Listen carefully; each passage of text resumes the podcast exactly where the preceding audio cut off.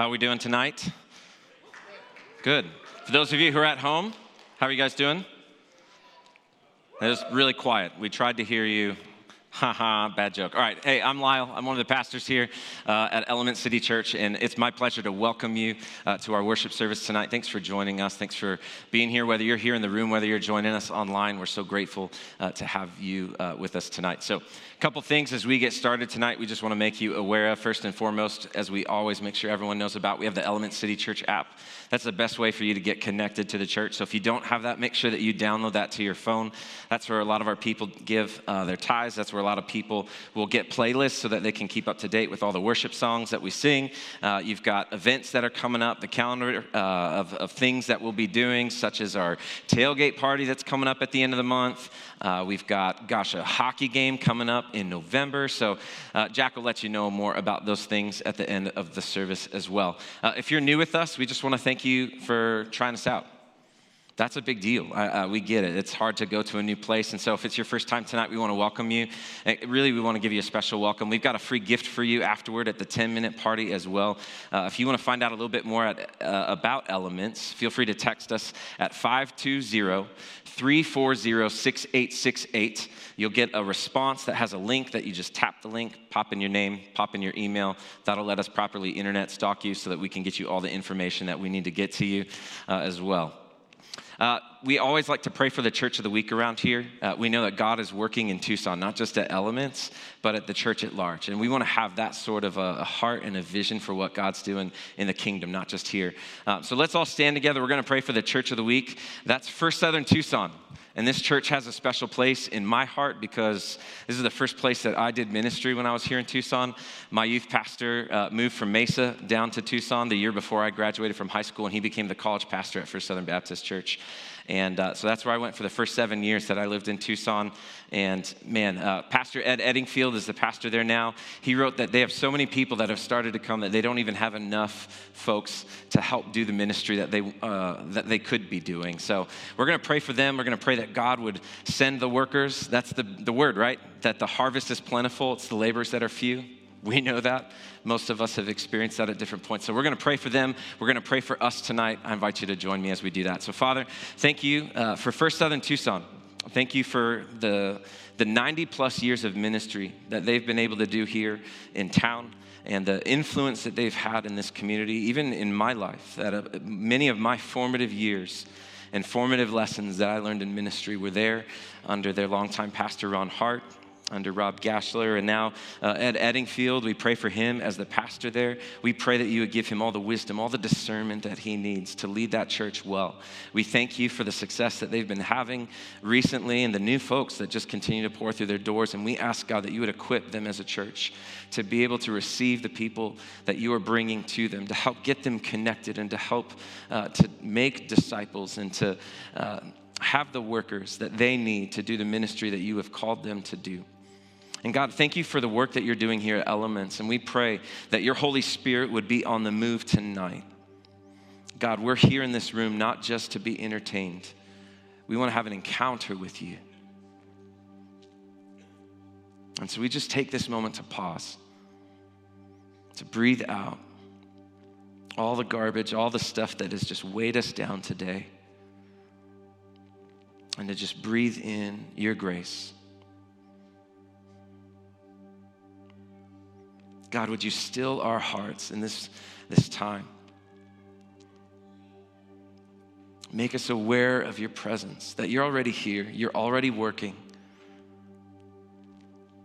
And so, God, we just give you this time. We give you our hearts. We give you our affections. Whatever it is that you want to do tonight, would you get us out of the way so that you can do it? And so, God, we gather with a spirit of joy that as a church that we can come together to lift up the name of Jesus, the name that is above every name, the name at which every knee will bow, every tongue will confess that he is Lord. We choose willingly to do that tonight.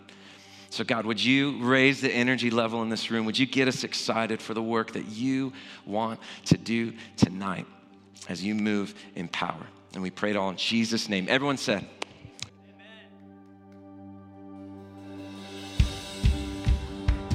Come on, let's put those hands together. So let's go forward, enjoy, and worship our King, right?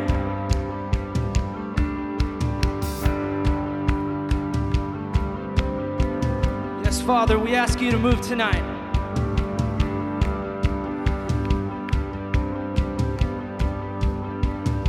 So we will sing and we will dance till the earth. Sing his praise till we see the other side. We belong to the night when the night is at its darkest. Just hold on, for the dawn will soon arise. Can you feel the winds are changing? There's a new day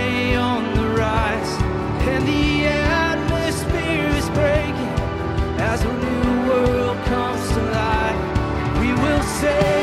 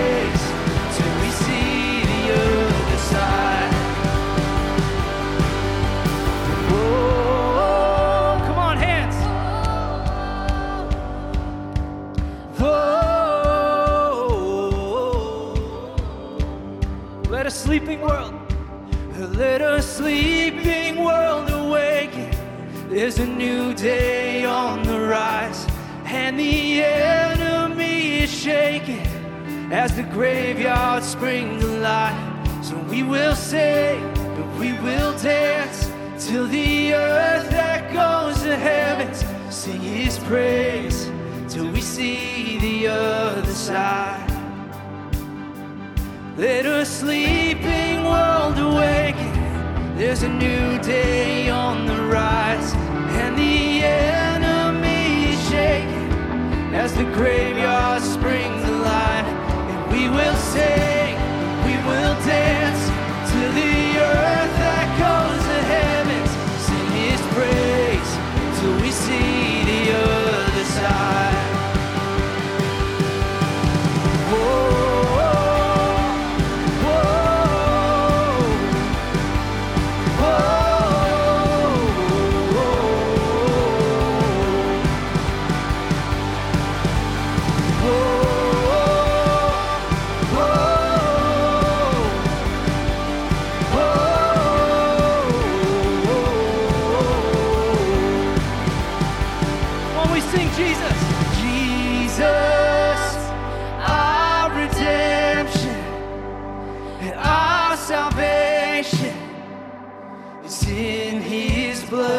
Every voice, Jesus, light of heaven, friend forever, His kingdom come.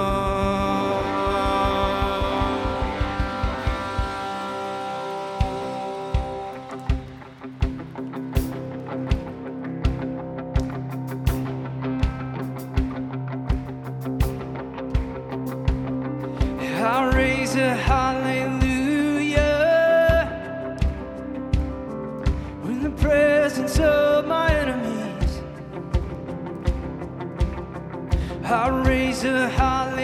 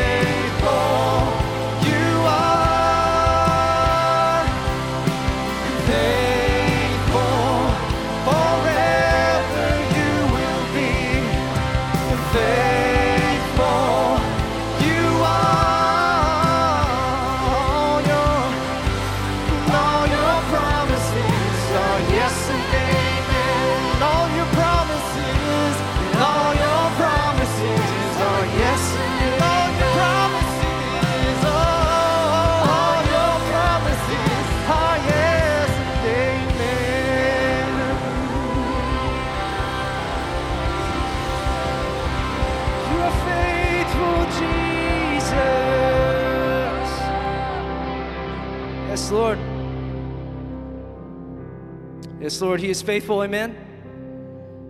Let's pray. Jesus, we love you. We love that we can count on your word every single time.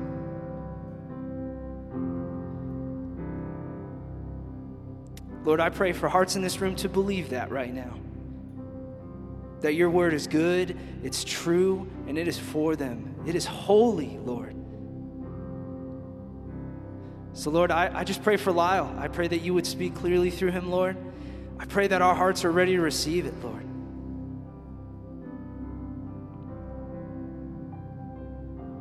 Lord, we ask for your holy presence to fill this place. I pray for the words to wash over us.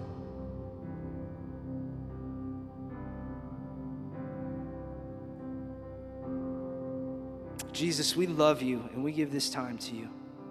Jesus' name, amen. You guys can take a seat. Amen. He is faithful, isn't he?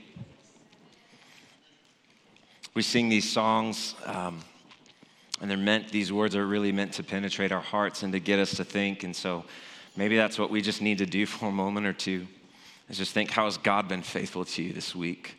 Or is there a moment that you needed to see him move and come through in your life and you saw that he did?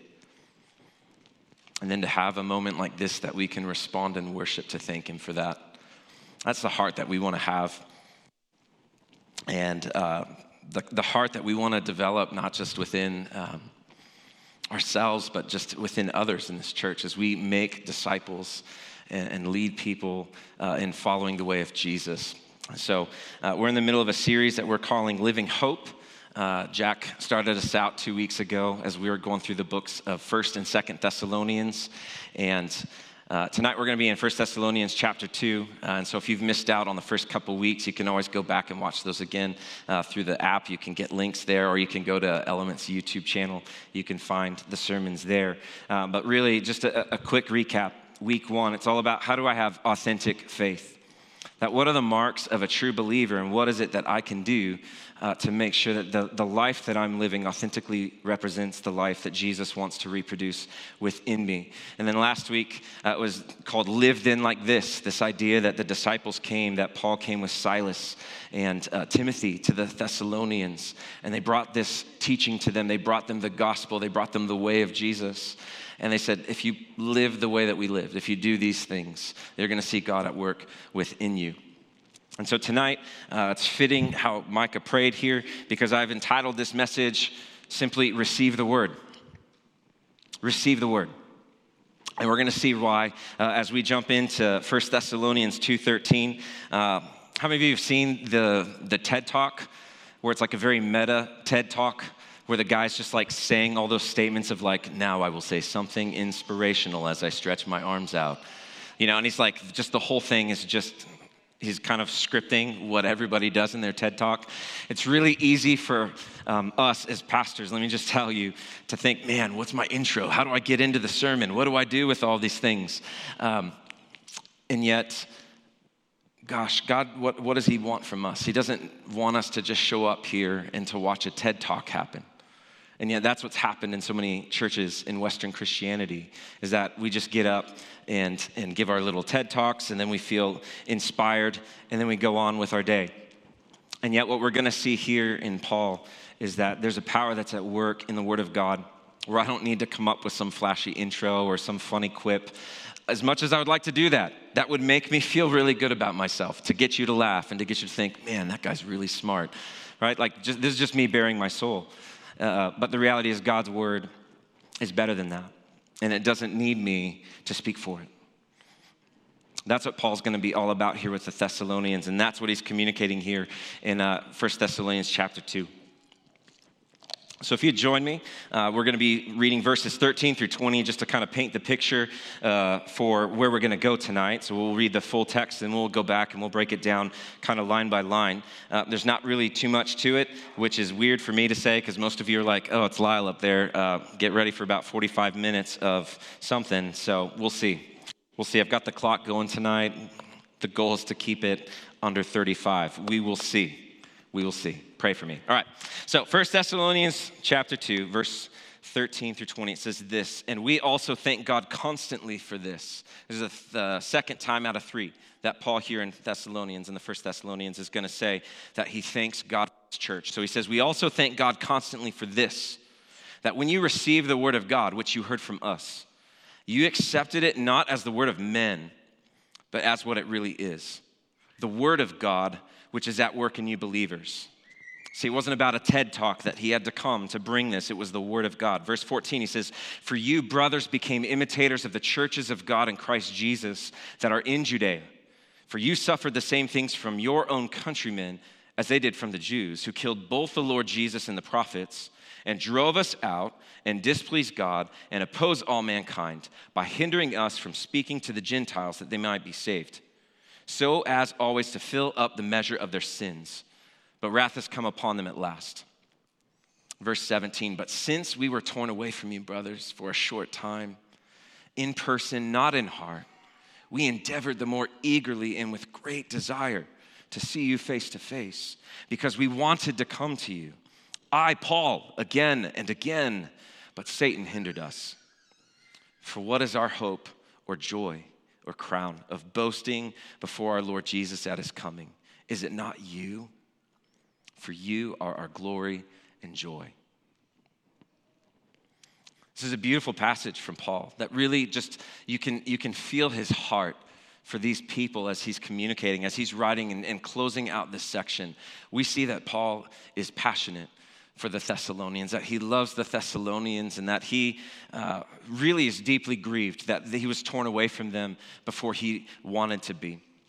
But let's go through this passage. We'll just walk through it, like I said from the beginning. And so, right away in verse 13, what do we see? We see this when he says it. We also thank God constantly for this that when you receive the word of God, you accepted it not as the word of men, but as what it really is it's the word of God. And so, what is God's word? God's word is his self revelation to us. That's why we have the scriptures, that's why we have the Bible. God wrote this and preserved this through men. And it's not that the men who wrote these words, we call them inspired. It's not that they went into this catatonic phase and their eyes rolled into the back of their heads and they're all humana, humana, humana as they're writing out all these words. That didn't happen that way. At least I don't think so. Probably not. There's like a 99% chance that it didn't happen that way. But what happened was here's Paul as he's dripping out his heart and bleeding his heart out on these pages as these words were written and as other men wrote these words down, whether it was to, to capture history and what was taking place over time, or whether it was something to encourage the church, these words we believe were inspired. And these words tell us more about who God is and how God wants to be worshiped. And I want you to think about how ridiculous we can, ridiculously we can approach God's word sometimes. Uh, got a new friend here in the room, came a couple weeks ago, Elijah. Elijah's from Atlanta, right? Whoop it up. There it is. That's right. So, Elijah and I this week, we have bonded, okay? We got to go to the U of A football game last night. He even came over this morning and commiserated with me as I watched Manchester United get destroyed by our arch rivals. But we've been bonding over sports. We've been bonding over the Word of God. We've been bonding over kind of just who we are in our past and what God has done in our lives. And uh, here's the funny thing imagine if Elijah and I went to lunch this week and he sat down. He's like, Yeah, man, I'm Elijah. I'm from Atlanta. I love the Falcons and all things sports. And I went to Syracuse and so I love Syracuse basketball. And what if at the end of that, I was just like, Whoa, hey, okay, this isn't going to work for me, buddy. Um, so I'm going to call you um, Barry. And I need you to not like Syracuse because I'm not really into the color orange. So uh, we're in Tucson, U of A, okay? Need you to embrace U of A, love U of A. How ridiculous would that be? Wouldn't work, right? How many of you on your first date, that's how the first date went off, right? Like you're sitting across from uh, this person who uh, you've eventually married, or maybe it's become your spouse, and they're telling you all about themselves, and you just start projecting onto them who you want them to be. Relationships don't work that way, do they? And if you were to get that picture in your head, it would be uh, weird, actually. If you were watching somebody on their first date and you're seeing this thing happen, you'd probably be the person who like walks by the girl and is like slipping her a note, like, "You need to get out of here." Blink twice if you need me to create a diversion, right? So, how, but the reality is, this is how we approach God's word so many times. That we come to his word in such a way that we want to project onto God what we want him to be like, as opposed to reading his word and receiving his word as for who he is, to better understand his heart and the way that he wants to be worshiped so that we can bring him joy with the way that we live our lives. That's the call of a Christian. That's why God has preserved this word for us. And so, postmodernism, if you really research into philosophy, it leads us to try to change truth so that we can fit it to our own narrative that we want to live out. But Isaiah 55 tells us that God's thoughts are not our thoughts, that his ways are not our ways. And so there's going to be times that we come to passages in Scripture that conflict with the way that we want the world to be, or maybe the narrative that we want to live. And we have to make a decision. Will we receive the Word of God as it is for what it says and live that out? Or are we going to try to shift it to fit some narrative that we want it to? And so that's really that's the first observation I see in the text here, and that's the question that we have to ask ourselves tonight. How do I receive the Word of God? How do you receive the Word of God? That's the question. How do you receive God's word when it is given to you? Kind of thinking about it, there's a couple ways that we can, uh, four is the way that I've counted up here, um, ways that we can receive the word of God. So, number one, uh, we can just actually not receive it. We can just totally refuse to hear it whatsoever right there's certain people that the moment you start to bring uh, up anything from scripture they're just like the la la la la la la la right like they don't want to hear any of it and they're just like yeah that's not for me please don't bring that toward me. I don't need it. I don't want it. And you know what? That's, that's their decision. That's fine, okay? We can accept that uh, and we can respect that, and we'll just pray for that person because they can't stop us from doing that. Am I right? So, number one, how do you receive the Word of God? You could refuse to hear it. Number two, you could hear the Word of God, but you could reject it. You can hear the word of God but reject it. I like to think of the meme, this one of uh, Christian girls when they're like, God, please send me a man. And then uh, in the bottom part's like, ew, he's five foot nine. Right? Like, just cracks me up. And it's like, God's just like, oh my gosh. And uh, of course, Micah, Mike Penn, they're like, amen to that one, right? Let me hear it, boys. I got you. I got you. There it is. And then three. so we can hear God's word, but we can actually reject it. We can choose not to, to do anything with it and say, nope, that's not for me. Thirdly, we can hear it. We can agree with it. We can think, man, that's good. That's a good philosophy. That's a good way to live life. And we can do nothing with it. And the reality is, that's probably, if, if we were honest, and if I'm honest with myself as I've been putting this together this week, that's probably where I live most of the time. And the Bible says that that means that I'm like a person who goes and looks in a mirror and his hair's a mess and there's like boogies all running down and I'm just not looking good. And I'm just like, that's cool. All right, let's go. You know, uh, uh, that's not the, the type of people that we want to be. We want to be the type of people that James talks about in chapter 1, verse 22, when he says, Be doers of the word, not hearers only. And that's the fourth way that we can receive God's word, and that's to accept it. And what do I mean by accept it? What I mean is you hear it, you believe it, you agree with it, so you, you receive it, but now you actually appropriate it and put it into practice. I want you to think about uh, a Ferrari or maybe like a Tesla or just a really nice car, something that you're just like, man, that would be slick to drive, right? Pretend somebody gave you that car. I know, this is really fanciful. Use your imagination. Pretend someone gives you like this dream car, but what would happen if you just let it sit in the garage all the time and you never used it? What kind of gift would that be? It'd be a great gift, right? That would be the same as looking at God's word and saying, Yeah, that's true. I believe that. But then not doing anything to live your life in such a way that shows that you agree that with, with God's word. To receive God's word, to fully accept it, is to put it into practice. It's to take the car, to get in the car, and to drive it around. That's why someone gives you a car is so that you can use it. It's meant to be a blessing, something that you put to use. And as you put it to use, what happens? It changes things. It enables you to go places that you never thought you were able to go. It enables you to do things that you thought maybe you couldn't do because it was too far off. And I'm here to tell you when we receive God's word, like the Thessalonians here, the way that Paul praised the Thessalonians for not just seeing it as philosophy, as these good words from men of wise ways of living, when we take it as God's word, what happens? It changes the trajectory of our life. That's why he says at the end that it starts to have work among the believers, right? It's at work in you believers. That's why we receive the word, is so that we can see it at work among us. And the cool thing is, this can happen even when only a few people in this room. Let's just say for a moment that you hear this tonight and you're like, yeah, those are good things, and I want to put that to practice. I'm going to ponder that question and really think about it.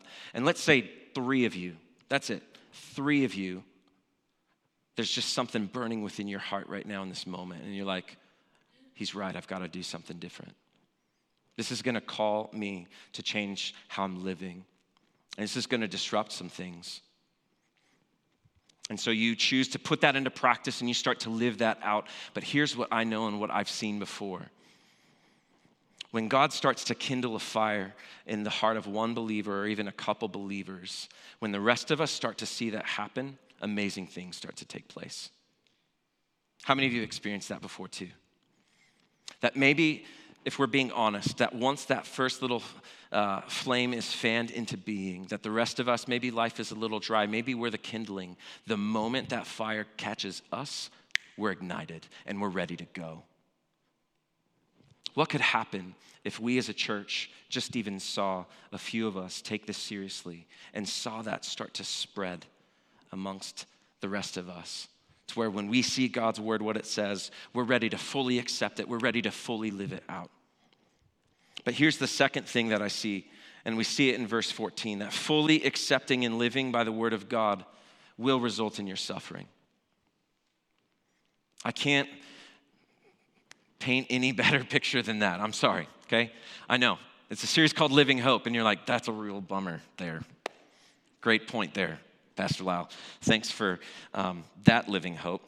So, the reality is this, though that when we live how God wants us to live, it will result in some hardship. It will result in difficulty at times because it means that you're going to have to eliminate some relationships. It means that you'll have to stop going to certain places and stop doing certain things that maybe you used to do. It might mean that you might have to change your career path as you start to say yes to the things that God is calling you to say yes to. And you might be leaving behind something very lucrative in order to say yes to those things that God is calling you to. And it will be hard and you will face um, questions from people that you would never have expected to question certain things. Sometimes, even from other believers who are going to ask you questions about your faith, and they're like, well, okay, calm down there, buddy. Um, let's not go too crazy. You want to sell all your stuff and move to where? What? And you'll be like, why am I having to justify myself in this way? And yet, here's what I know is we have to ask us this question is it better for me to live the way that I want to live my life or is it better for me to live the way that God wants me to live the life he's given me? I know I phrased it in such a way it's pretty loaded, right? Because it should be obvious to all of us. God created life. He knows this life inside and out. He has called us to a certain way of living because He knows that that's the best way of living. And so maybe you've been living your own way. And I just want to ask you, how's that been going for you? Do you find yourself perfectly at peace? Do you find yourself perfectly fulfilled and content? Or is there still an emptiness or a longing for something more? And that maybe that longing is because you were not made for this world, you were made for another. And so, God, who's from that other world, has given us the way to live, knowing that that's the best way. That's the way that we're going to find joy. That's the way that we will find peace. That's the way for us to find contentment. It kind of makes me think of uh, at the end of John chapter 6, uh, Jesus gives this hard saying to a bunch of his followers and literally just thins out his crowd because people hear it and they're like, that's creepy. And they literally just walk off. And Jesus, in just a real moment of vulnerability, turns to his disciples and asks them if they're going to leave too. And Peter said this He said, To whom shall we go? You alone have the words of life. That's the type of life that Jesus is calling us to. That's the sort of faith that Jesus is calling us to. Because there's a purpose to what Jesus is asking us to do. There's a purpose to all of this stuff in His Word that yes, we will suffer and we will face hardship, but there's a purpose behind it. Makes me think of a, a story of a, a, pastor I heard whose brother was a Navy SEAL and went through SEAL training. In fact, I, there was a documentary on TV uh, a while ago where they kind of showed SEAL school and the training and how that went, and his brother was a part of it. And uh, he said there was this moment um, that really kind of freaked him out where uh, all the, the guys had to lay down next to a pool, right? So they're laying down and the pool's behind them and they've got their, uh, their masks on. Uh, I don't even know what they're called because I don't do any of that stuff. So they got the goggles, right? The little st- oxygen. So um, they dip their heads underwater. They have to pull the goggles off their face real quick to let water get in because they're being trained on what do you do if it gets breached when you're out in the field. And so they'll train you and they say, here's what you do. Most people are going to want to panic, but you have to fight the urge to panic and you have to relax. If you can relax and breathe normally through your nose and trust the oxygen, what you can do is you can actually uh, evacuate the water through your nostrils down into your mouth, kind of spit, you know, like neti pot style. It's the weirdest thing. But if you relax enough, you can do this and you can clear the mask and you'll be okay. If you panic, you're just going to vomit all over yourself. I know, right? Great trade off, isn't it? So, what happens? Most of the guys go in, they kind of pull the masks, and then they come out, and there's just guys puking everywhere because, like, they're just, they're panicked. That's what you do. That's what happens. That's why they have to go through training so they stop doing this. Um, but this pastor said his brother was able to do it on the first try, and he was like, Man, how, how did you do that? And he's like, I just trusted what the instructors told me. These guys have done it before. They're not wasting my time, and I have to believe that. God is not here to waste your time, folks. We have to believe him. He's shown himself to be faithful. And so we can see that, yes, as we follow God's word and live it out, like the Thessalonians who received hardship, who suffered at the hands of their own countrymen, is what Paul says in verse 14. That there will be times you will suffer hardship because you're following God's word. And yet there's a purpose to it, there's something better. And so let's amend that. Am I allowed to change a point in the middle of the sermon? Ha, of course I am, because I pre planned it. So, we're going to change that second point to this fully accepting and living by the word of God will result in your suffering, but it's worth it. It's worth it. His life is better. The way of Jesus is better. And we've got to believe that. That's our living hope. That's the hope that leads us forward, that following after Him will result in something far greater than if I live for my own story. But if we move on in the text, uh, we kind of get to this weird passage that even as we read it, some of you are probably like, whoa. Um, and so I, I, did, I could have skipped this, but I didn't want to skip over it because I wanted us to stop and say, uh, to ask this question. And so here's the question How do we treat hard texts of the Bible? How do we treat them? Because if we read verses 14 through 16, it says this It says, For you, brothers, became imitators of the churches of God in Christ Jesus that are in Judea. For you suffered the same things from your own countrymen as they did from the Jews, who killed both the Lord Jesus and the prophets and drove us out and displeased God and oppose all mankind by hindering us from speaking to the Gentiles that they might be saved, so as always to fill up the measure of their sins. But wrath has come upon them at last. And it's really easy to read that passage and be like, whoa, Paul, when did you become an anti Semite? Right? Like it's a little bit uncomfortable, is it not? That he's like right here, just calling out the Jewish leaders and the Jewish people uh, for the way that they have persecuted the church. And then to finish that up, but wrath has come upon them at last. Like it's almost like Dr. Evil cackling, right? Like you're, Paul, that's weird, bro. And so, what do we do when we get to hard texts of the Bible? Uh, and here's my advice to you don't get offended, don't shut down, get curious. That's it, get curious. He wrote it for a reason. And so before I'm like, whoa, Paul clearly hates Jewish people. That's weird.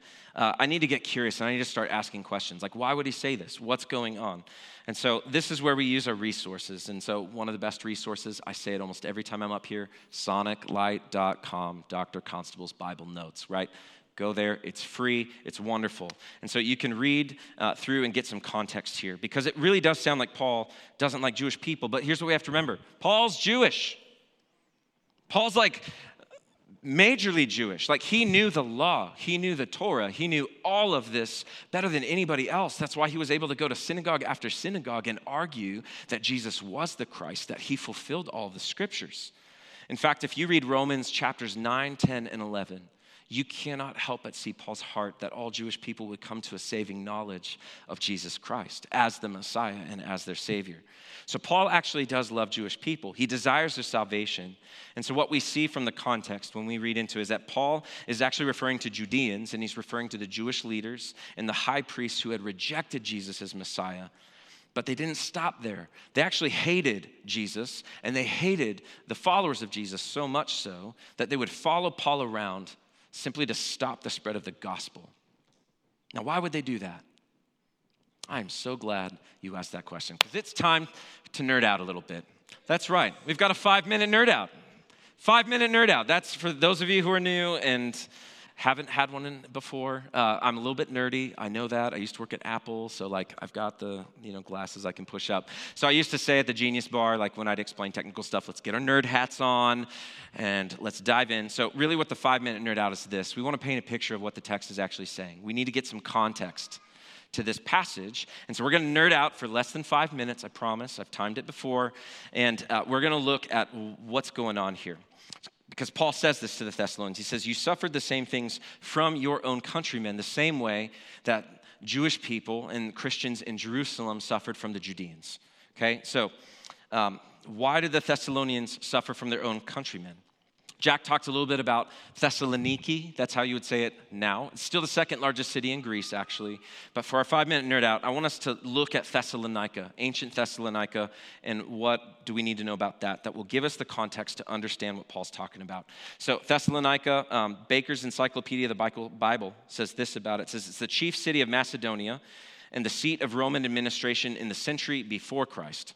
So, this was a pretty prominent city in the Roman Empire even before Jesus came onto the picture. So, in addition to being a magnificent harbor that was on the Aegean Sea, Thessalonica had the good fortune of being located on the overland route from Italy to the east. This famous highway was called the Egnatian Highway, and it ran directly through the city of Thessalonica. So, think about it. You've got a city that is huge, that's right off of a port, or it is a port city. It's right off the Aegean Sea. And so there's tons of business that's coming in through sea. But also, its location is perfect. Because remember what the Romans did? The Romans would conquer an area, and what would they do?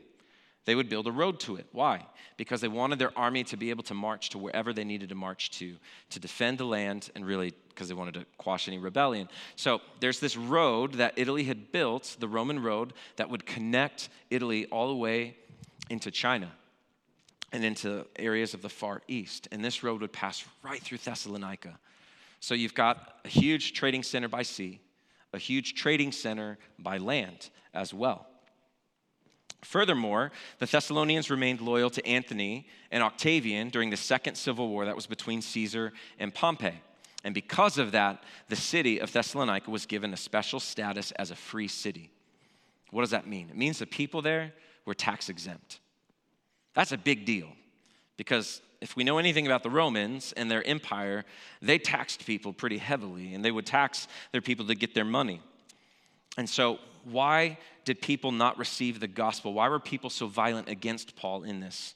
And here's why uh, it's because these folks knew that Caesar could change his mind at any point in time. He could pull their tax exempt status because the Romans would typically give people the freedom to worship however they chose to worship, so long as when the moment came, you would declare Caesar is Lord.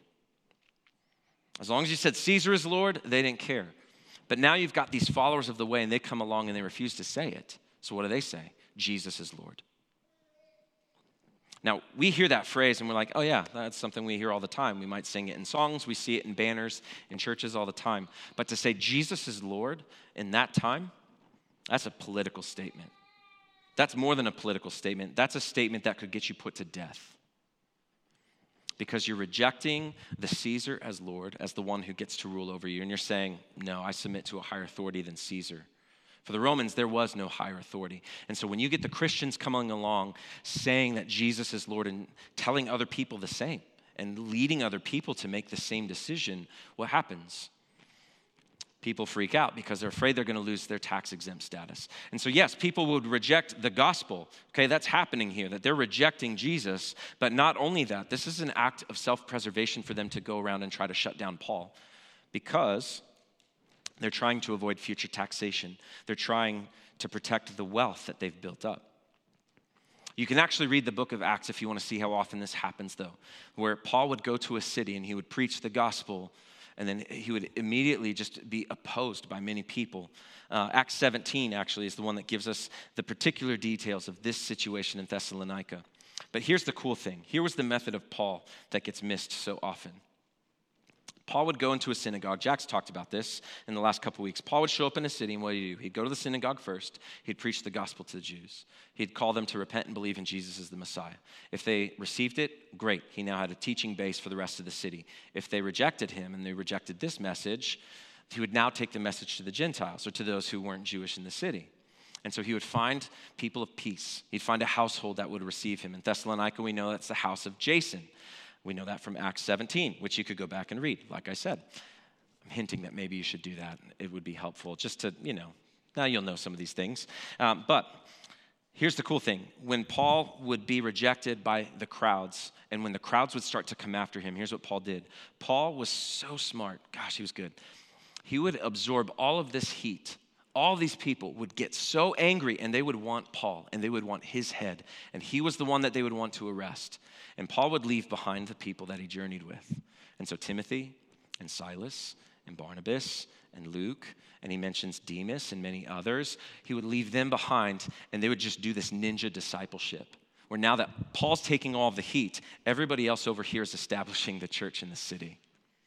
And so the Christians who believed and received God's word for what it was got to know Jesus better and they got to know it quietly and they didn't have all the heat that Paul had because Paul's over here absorbing all of that anger and vitriol that everyone would have to spit out at him. It was brilliant. It was brilliant. And this is why the church could explode because they didn't want Timothy, they didn't want Silas. Everyone was going after Paul and he would leave these guys behind and they would lead people to Christ. But what we see in all of this, what's the point? We see that uh, this observation here there is an enemy that you have that opposes your growth as a Christian and the follower of the way of Jesus. That's the reality.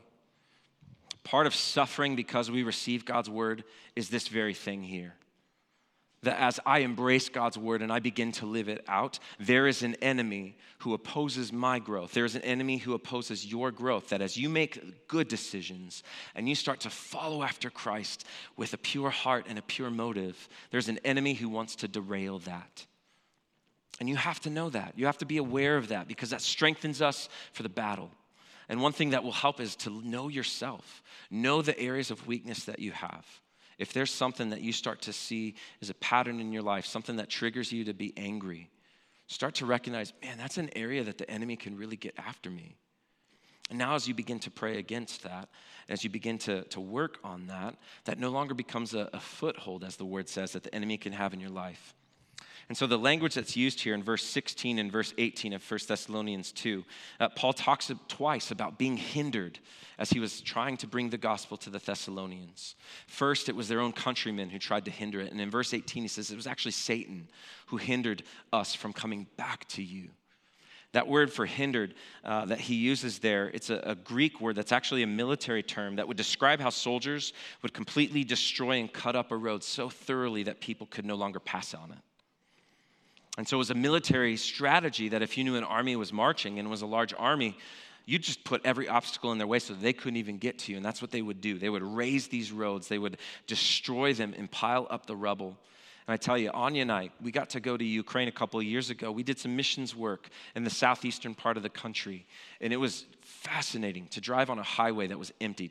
Talk about a six lane highway that was just empty for probably a good hour and a half. And you couldn't really drive too fast on it because there's just holes everywhere. But you would get to these places where, like, one side of the road was completely impassable because they'd blow up these overpasses or they'd knock down all this rubble and they'd build that up and fortify these positions. That's what's happening. This is the word that, that Paul is using to describe how strongly the enemy opposes your growth as a follower of Christ. And the reason he opposes it is this what happens when we receive the word of God as it truly is, as divine revelation? When we appropriately put it into practice in our lives, when we persist in obedience despite any hardship, despite any opposition from others, it's this we're filled with the Holy Spirit. and we begin to produce the fruit of the Holy Spirit. There's more love in our life, more joy, more peace, more patience, more kindness, goodness, faithfulness, gentleness, more self control. And we see this growing and it manifests itself in a beautiful love for others. And we see this very clearly in Paul in this last section. Verse 17 through 20 he says, But since we were torn away from you, brothers, for a short time, in person, not in heart, we endeavored the more eagerly and with great desire to see you face to face because we wanted to come to you. I, Paul, again and again, but Satan hindered us. For what is our hope or joy or crown of boasting before our Lord Jesus at his coming? Is it not you? For you are our glory and joy. You see, Paul had a deep affection for the Thessalonians. He first saw uh, this faith in the Thessalonians for himself. And later on, after they had to leave, he sent Timothy back, and Timothy brought back this report. That's why Paul's writing this letter. And so now he's heard of the faith that the Thessalonians have persisted in and have grown in. And this resolute faith has become a great hope for the days ahead for Paul. And it's become one of his deepest joys to see the gospel take root and flourish in their life. And so, the last kind of observation that I see here is this that teaching others to follow Jesus and then seeing them do so will be for your great joy. Parents, you understand this well, don't you? That you have children that you create your progeny that you bring into this life. And what is the hope when you're holding your child for the first time? Like you'd be willing to do anything to make sure that that child could flourish and have everything that he or she would need to be successful. Isn't that right? And that's what discipleship is meant to be about. Put a different way, we know it this way uh, it's better to give than it is to receive, right? And so, what's happened is we've received the word of God, but what we have to remember is that you were saved not just for yourself and not just for your own future hope, but you were saved for others. Think about the family members in your life. Think about the friends and the coworkers that might be around you that aren't sitting here in this room yet. But what if God got a hold of your life that as you received his word, and as it began to take root in your heart and you lived it out and began to let this pour out from your life, if suddenly your friends that you thought would never be open to faith suddenly see the winsomeness of Jesus in your life to where they're ready to respond, they're like, man, what's going on there? What could happen in a couple years if those folks were sitting in this room because you were faithful to pour your faith out and reproduce your faith in others. That's what happens with parents, right? Parents reproduce themselves into their children, whether they want to or not. All of your best habits, all of your worst habits, your kids pick them up, don't they? I know I did from my dad on several things, and my mom would be happy to tell you about some of those things. Um, and yet, that's the language of discipleship that Paul uses here as parenting language because it makes sense. For those of you, again, that have kids, you get this because you want your children to grow in the way of the Lord. You want to do everything you can so that they can be successful in that. And yet, that's the heart that God wants us to have. And so, really, a question is this Is your faith growing tired and weary? When you receive God's word, does it ever seem to just kind of fall flat? And if it has, if you come to church and you're the type who just you feel like there's just not been enough for you recently it's time to not just to put into practice the things that you've learned from the Word of God, but now it's time to reproduce those things in others. That's why we as a church harp on discipleship. We want you to make disciples who make disciples who make disciples. And we need to model that as church leaders, yes, but we can't do it alone. Paul couldn't do it alone. Paul knew he couldn't do it alone. Paul knew he needed a team of people because he had to be the guy that would absorb the heat but what happened was he had his guys who were ready to go, that the moment all the attention was on Paul, they got to work with a purpose, with a passion, with a vigor to reproduce their faith in others. That's what discipleship's about. And you might be sitting here thinking, man, I've got very little to offer. I, I don't know what, to, what I can give to others. Spoiler alert, here you go. You ready? This is the, the, what you do teach others what you're being taught. That's it. Teach others what you're being taught.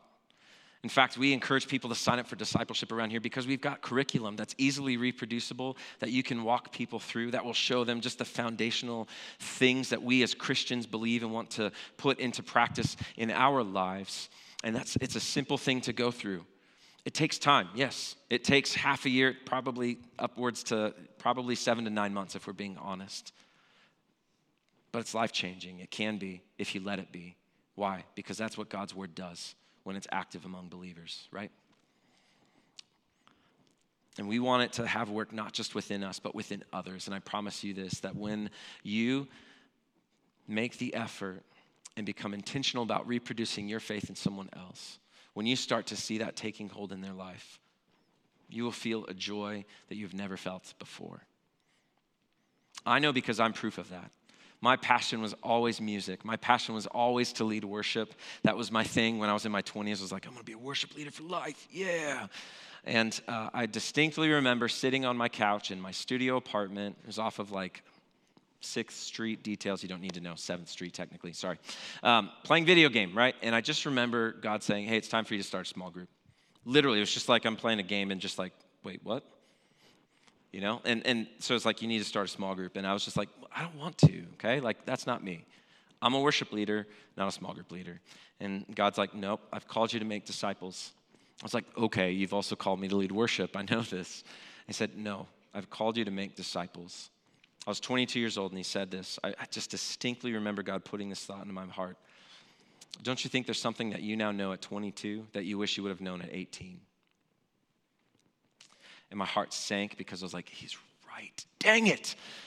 And he got me. And it was it was life changing because that changed the trajectory of my future when I began to recognize that I was called by the Great Commission to go make disciples, not to go lead worship. And so, as I began to pour myself into others, there just came this point in my late 20s where I recognized my greatest passion wasn't music, it wasn't worship. My greatest passion was to see discipleship happen, to see other people growing deeply into their faith in Jesus and beginning to put those things into practice, I had a far deeper joy. And still to this day, I receive far greater joy when I see people get it in that sense than when we have a good worship night or when we have some powerful moment of worship. Those moments are great, don't get me wrong. But I know that those moments are fleeting. That's why we do it every week, because we want to have more experience and more encounters with, with God in that way. And yet, what I know about discipleship is this when it sinks in, that is eternal, the change. That is something that has the ability to completely change someone's life and the trajectory of their life and their future as they follow after Jesus. It's so much more fulfilling when you see others receiving because you have something to give. And I'm here to tell you every person in this room, you have something to give. And so that's the message tonight. Again, there's the TED talk, right? You got to have your nice little ending and wrap it all up. Um, but no, I believe God's word is more powerful than that. That's the call for all of us, is to ask this week, how am I doing receiving the word of God? Do I receive it as it is, as divine revelation? Do I just look at it as good philosophy? Is this something that I'm willing to put into practice? And if I'm willing to put it into practice, how am I reproducing this in other people? That's the call. That's where Jesus wants us to go. Let's bow our heads. Father, I just want to thank you um, for the work that you're doing in our church. I want to thank you for. Um, just a time that we can gather together to sing songs of worship, to uh, know who you are through these songs, and to respond to your character and to praise you for who you are. And yet, I also thank you for these times that we get to dive into your word and we just get to see what it says and be challenged by what it calls us to do. And so I just pray tonight, Holy Spirit, would you begin to, to bring about a, holy conviction that we need to have as we ask this question How well do I receive God's word? Is God's word even a priority in my life? Am I even making any time for it? And if I'm not, how can I begin to carve out just a little bit of time each day to begin to let it penetrate my heart so I can better know you, Jesus, so I can better worship you, Jesus, because I want to introduce others to you and the life change that you have to give and you have to bring for each and every one of us. And tonight, we want to take time to remember uh, communion, to remember the way that Jesus sat with his disciples for the last meal. And as Paul wrote in 1 Corinthians 11, he said, uh, I received from the Lord what I also delivered to you that the Lord Jesus, on the night when he was betrayed, he took bread and he broke it when he had given thanks and said, This is my body, which is for you. Do this in remembrance of me. And in the same way, he took the cup after supper and said, This cup is the new covenant in my blood. Do this as often as you drink it in remembrance of me. Jesus, we want to have the heart of the Thessalonians, the heart to receive your gospel message each and every time we hear it. And that's why we gather around the table and why we participate in communion as followers of you is to remember that you were broken for us. Your blood was poured out for us so that we could have relationship with the Father once again. That's the good news. That's the gospel. That there is a better life that you have for us to live if we would follow after you and give our lives to you. And so, would you just create a, a space, a sacred space now, Holy Spirit, for each person as they uh, take the elements, whether they're at home and they have to grab uh, some crackers and some juice, um, or for those of us who are in the room who have the wafer and the grape juice. They mean so much more to us, Jesus. And so let the gospel have its full effect tonight. Let it settle in our hearts. Let it renew our hearts and renew our minds as we're called back to you and called back to the way that you've called us to live as well. So have your way in this time, Jesus. We give it all to you.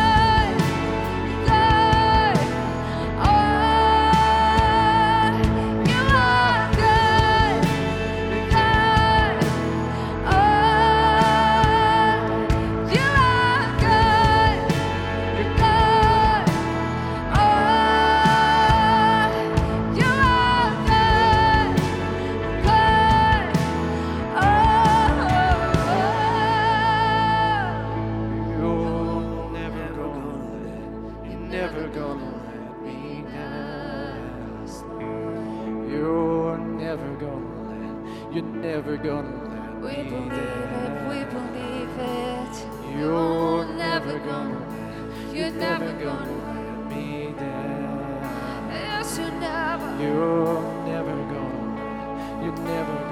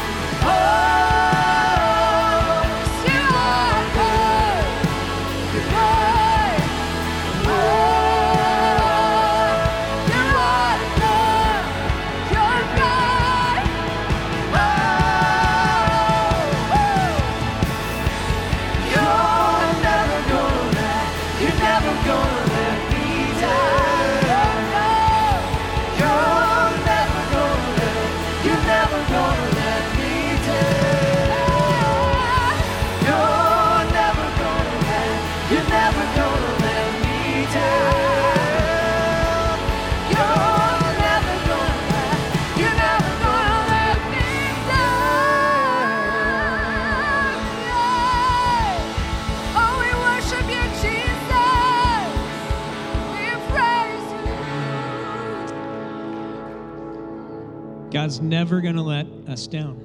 That's the beauty that we get to hold on to. We're so grateful that you got to worship with us and we got to worship together tonight. Uh, Lyle, thank you uh, for bringing that. And we'll continue on in that series uh, next week. So, just some housekeeping things. For those of you online, uh, thanks for tuning in and taking a chance with us. For those of you here in the room, uh, if you happen to be new, we throw a 10 minute party right back there in the corner. Lyle will be there, and we'd love to meet you uh, and just say, hey, we've got a gift for you tonight. Uh, so, just some quick things that are happening. Second Saturday food distribution is next Saturday, which means we're packing food on Friday morning and distributing it out at 8 a.m. next Saturday. If you want to help us with that, uh, we'll be right here in the parking lot uh, and praying with folks. We got the tailgate party coming up on the 23rd. Wear your favorite NFL jersey or soccer jersey if you're into that. Um, and then we need candy uh, for our end of the month uh, fall festival. So there's a big giant box out there. Let's fill it up uh, with some candy. You're out at stores. You know what they sell at stores? Candy. Okay. Uh, so like you can grab some bags of candy, bring it. We'll uh, give some uh, candy out to kids. Also tonight is dinner at Black Bear Diner, right? Okay, Blackberry Diner. If you want to go to dinner, we got a group of people to go out to dinner every Sunday night. You're invited to that. If you're online, I guess you can get in your car and meet us down there. Uh, it'll be about 20 minutes from now. 10 minute party will start. If you missed the Israel trip, we are looking to do an Israel trip in two years. If you missed the pre service to that and you want to catch a little bit of information on that, I will be down front here in 10 minutes because we have a 10 minute party. So, in 10 minutes, I will be down here and I'd love to meet with you and answer questions for you if you want to go to the Holy Land with us in a couple years. So, sound good? All right. God, would you bless us as we leave from here? God, we want to be people who receive your word and who turn and invest that into others. And so, would you give us opportunities to pray with people this week? Would you give us opportunities to share what you're doing in our lives? Would you give us opportunities to invest the hope that you're instilling within us and to breathe that into other people? Uh, our world needs that. And so we get to be your instruments. We get to be your church this week as we go from here. Would you bless us, bring us back together to worship you? Um, and we just, we love you, Jesus. Amen. Final thing, sorry, I forgot. Friday night, if you want to be a part of a worship night uh, at Casas Church Central uh, Christian from Vegas, and Thrive Worship is doing a free worship night. Uh, I sent you an email, it has the information, it's in the app too, but you can join us there Friday night if you want to be a part of it. Later.